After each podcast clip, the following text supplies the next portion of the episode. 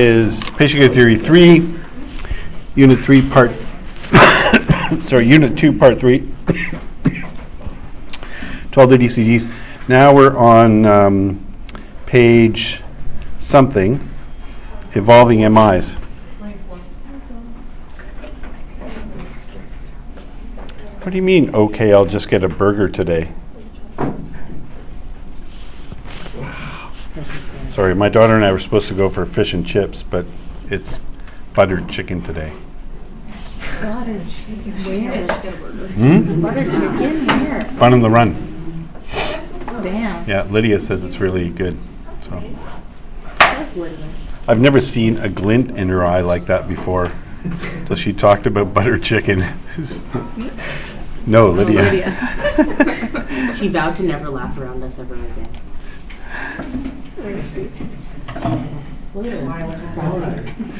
All right. So, so remember we were talking about um, um, how an MI might present on an ECG, and most commonly when you see a patient with acute ST segment elevation MI, they all have the the most prominent fe- feature will be the ST segment elevation. Elevation, excuse me. Over time, um, cardiac tissue will start to die and you'll start to see pathological Q waves. And a pathological, anyone remember the criteria for pathological Q wave?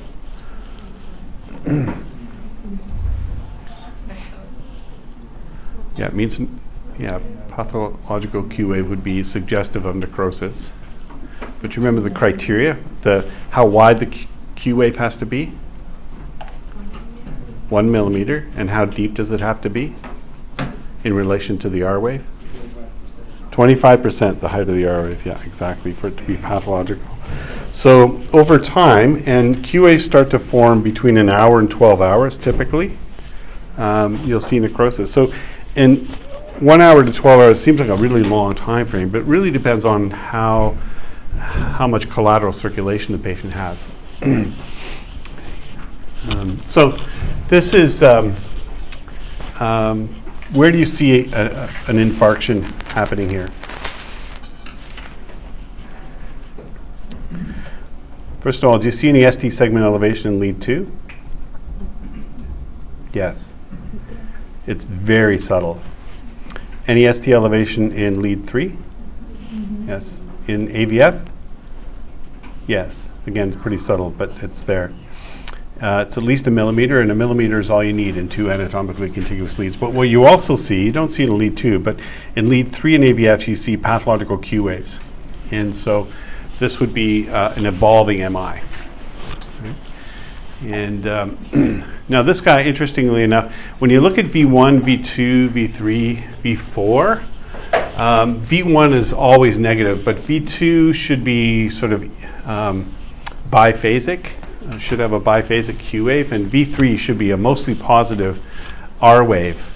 Um, and when we see uh, V1, V2, V3, and V4 that's negative, uh, even though there's a little R wave preceding the S wave, except in V3, um, they call that loss of transition. So this is a patient who's probably also had an old anterior wall infarct. Now he or she is having an inferior wall infarct. Sucks to be them. Like that's MI number two. It's not good, right? so uh, that's an evolving MI on top of an old MI. Here's an old inferior wall MI, and you know it's old because we've got pathological Q waves in two and AVF. Three, it's difficult to tell what the heck's going on there because there's some artifact mixed in there, but that's a patient with an old infarct. And I'll, I'll just tell you uh, what you're going to see in the field is um, you're going to see a lot of patients um, who have old inferior wall MIs and have no idea that they've had a heart attack in the past, not a clue.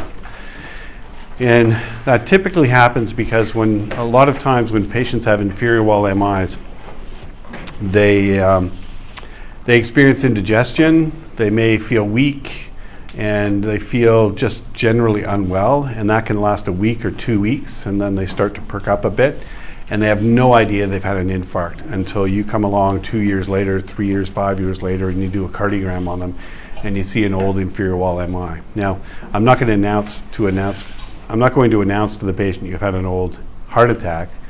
Um, you know, the physician can decide whether or not to do that, but but old MIs that are uh, unknown to the patient is very, very common, and inferior being the most common old infarcts. So kind of fun to discover this stuff. Not great for the patient, obviously, but you know, you just look at it and go, "Oh shit."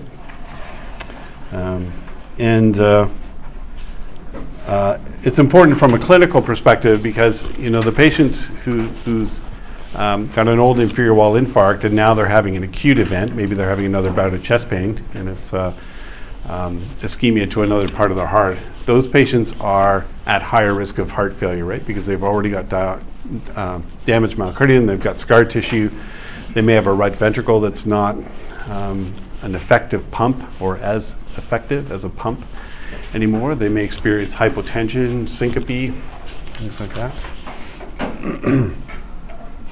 So we, we already talked about this, uh, this idea of reciprocal changes, and where you see diagnostic reciprocal changes is primarily in inferior wall MI. So if you see ST segment elevation in two, two of the three inferior leads, two, three, and AVF, look at AVL. You can look at one as well, but AVL really nails the diagnosis most of the time. If the T wave's inverted or the ST segment's depressed, those are reciprocal changes, um, and uh, that's diagnostic. So it just it doesn't mean that without them they're not necessarily having an MI, but it just it's a confirmation essentially. So in terms of assessment, um, you know we do we do our ABCD. We um, take a history, develop a differential diagnosis. Um, we initiate treatment. So um, most often we don't administer O2 unless they're desaturated. We put them on the monitor. Uh, we establish IV, we administer nitroglycerin, ASA. Uh, morphine is rarely given these days unless um, the criteria for um, STEMI management for ACPs is 3 nitro and then switch to morphine. Morphine's longer lasting and nitro is not likely to have any effect at that point. Someone's supposed to kiss now or something. A couple somewhere. Um, and in hospital, they'll uh, administer nitro infusions.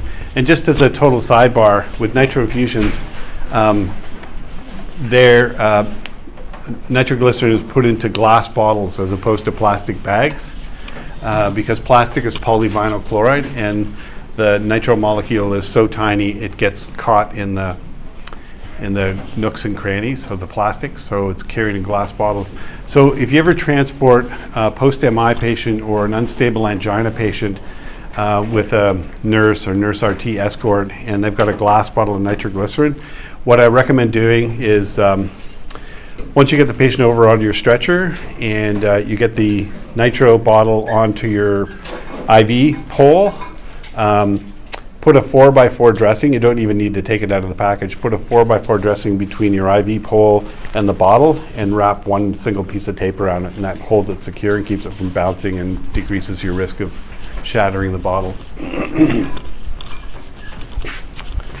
Because you can't just have that bottle swinging while you're driving, right? So uh, we've talked about treatments before. When, when we're assessing patients with uh, suspected STEMI or actual STEMI, um, there are things that we need to assess um, and, and rule out. So, for example, we're essentially screening the patient for thrombolytics, even though we're not administering thrombolytics, but we're going to rule out things like any active bleeding. So, we uh, want to ask them if they have any GI bleeding before we give um, ASA. We want to ask them if they've got any stroke or head injury, things like that. Um, we want to rule out uh, how do we, excuse me, how do we attempt to rule out dissecting thoracic aortic aneurysm? Brianna? Bilateral blood pressure? Right. Uh, and how do we, uh, well, pericarditis we haven't talked about, but um, uh, pericarditis are likely to have a fever or have had a recent flu-like symptoms. And on the cardiogram, they'll have uh, diffuse ST segment elevation, uh, so across all the leads. So some rel- relative contraindications for thrombolytic therapy include recent surgery, trauma, GI bleeding, recent stroke, pregnancy, or prolonged CPR. Prolonged CPR usually means more than 10 minutes. Um, But the reality is, um, a number of STEMI patients get transported from the scene, and they go into cardiac arrest, and CPR is started, and 20 minutes later, uh, the crew will put the VSA patient on um, the, um, on the bed in the PCI lab. They'll continue chest compressions while the um, interventionalist catheterizes them and opens up the artery. And that's oftentimes when they get a pulse back, is once they open up that artery. So uh, where there used to be, you know, a lot of pessimism about patients at cardiac arrest, now they just keep running the arrest. Yeah. You CPR the whole time. Yeah. I feel like that would, like, interrupt it somehow. The PCI? No, no, because all the, all the uh, interventionist does is while chest compressions are going on, they'll access either the radial artery or the femoral artery and just, yeah, just feed the catheter. yeah, yeah. So. So the objectives is, um, you know, when it comes to an occlusion, uh, or angina for that matter, there's an imbalance between supply and demand. So how do we try to address that issue? Um, a couple of ways. Oops, I thought I had more bullet points there. So we, we're going to decrease demand by, you know, uh, having the patient sit uh, if they're walking around, semi-sitting. Unless the patient's hypotensive, then we'll have them laying down with maybe their head elevated slightly. Uh, we're going to increase supply. So um, O2, PRN, if the SpO2 is um, less than 94 or 93 or 92, whatever is appropriate.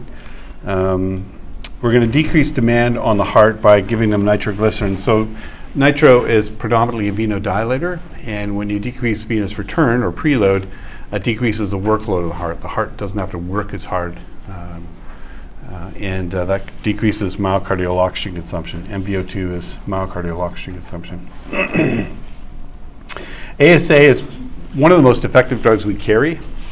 It um, uh, in a in a study many years ago um, involving well over 10,000 patients, might have been as many as 20,000 patients, comparing ASA to um, streptokinase, which was the prototype uh, thrombolytic. Uh, it decreased mortality by 23%. That's really incredible. So it saves basically one in four lives, which is, uh, uh, you know, on your PICO scale, because I know you guys have been talking PICO with Ian, that's a pretty incredible outcome. You think about it, right? There are very few interventions that, um, you know, save one in four.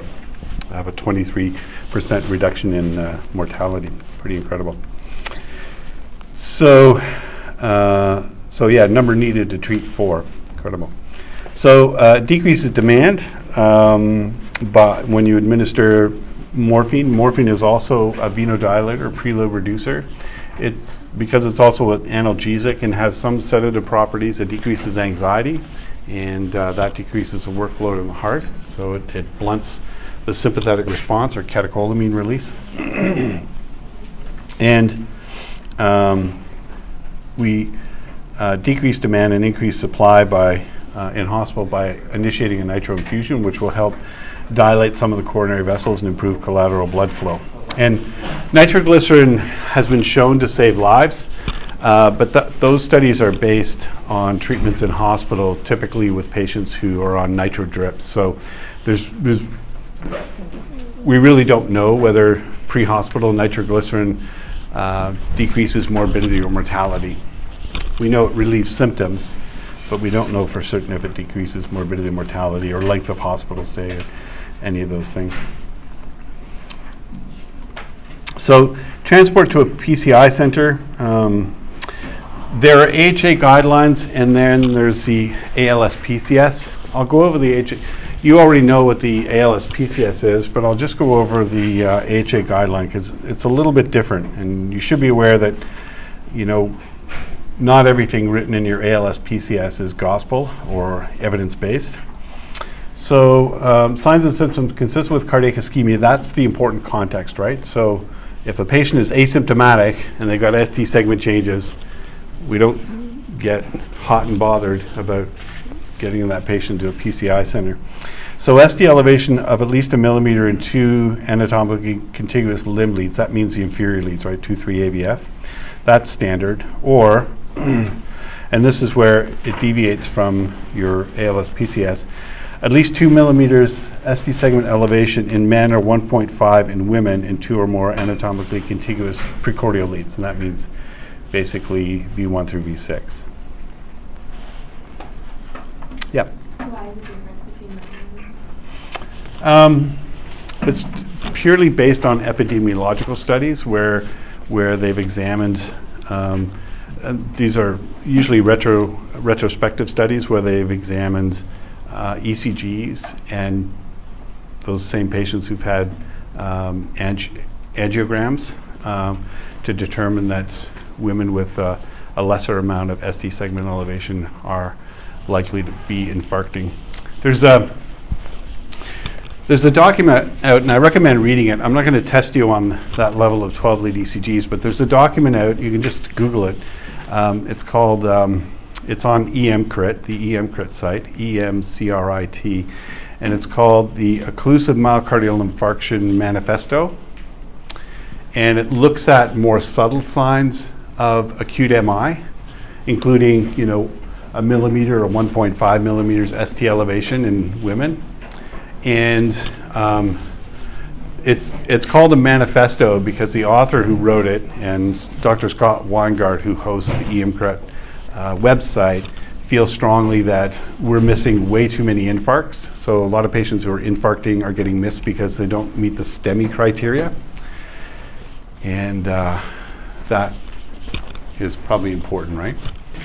There's, um, so there's, there's, um, I wouldn't say a high, but there's a certain level of false negative uh, that happen where patients are uh, dismissed as not needing PCI because they don't quite meet the STEMI criteria.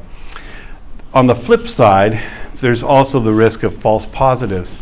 And so if you have a patient you think has a subtle case of occlusive myocardial infarction and you take them to the PCI center, it turns out their blood vessels are perfectly clear. There's a big cost to the system to taking them to the PCI center and then having to repatriate them back to their local hospital later by some other vehicle. Um, and so, you know, on the one hand, they want to catch as many patients who are actually infarcting as possible. On the other hand, we don't want too many false positive because then the whole, as terrible as it sounds, return on investment in in the healthcare system is is lost, right? When you're wasting a lot of money on false positives. I had a false positive once. He really looked like he was having an infarct. And uh, we thought for sure he was having an infarct. And we took him there, and his, his vessels were clear.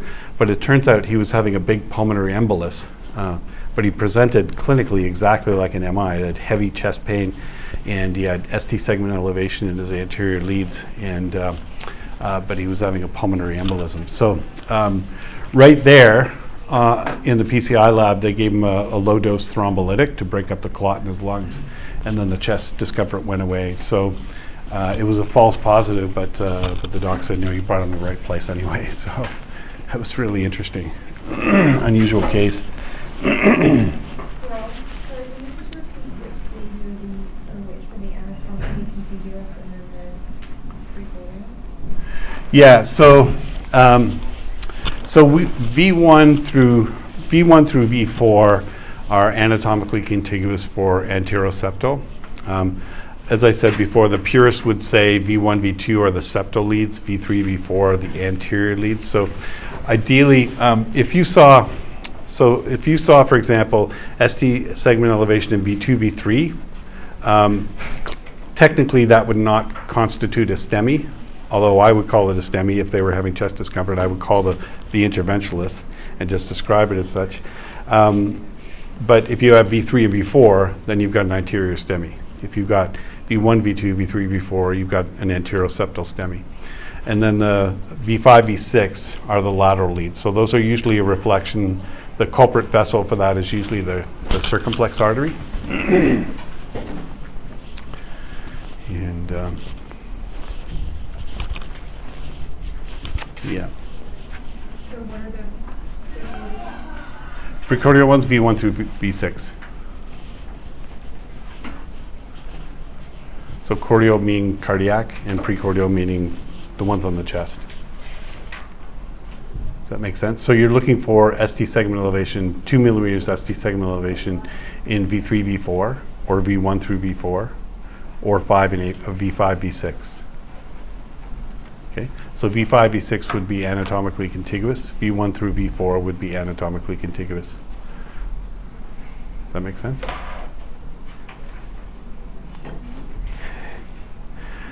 So, um, like I said, V3, V4 is anterior. V1, V2 is, is um, septal. But if I saw ST elevation in V2, V3, I'd be calling the cardiac interventionalist for a consult.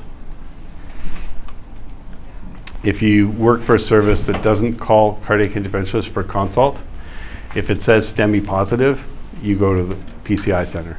If it doesn't say STEMI positive or star, star, star acute myocardial infarction, then you don't go. It's pretty straightforward.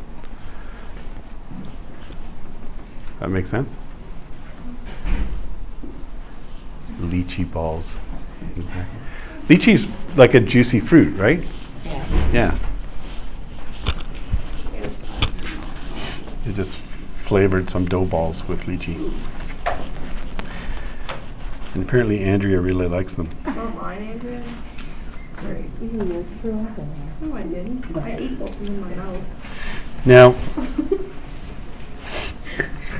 You just pulled some out of the sink. I, I grade this out because um,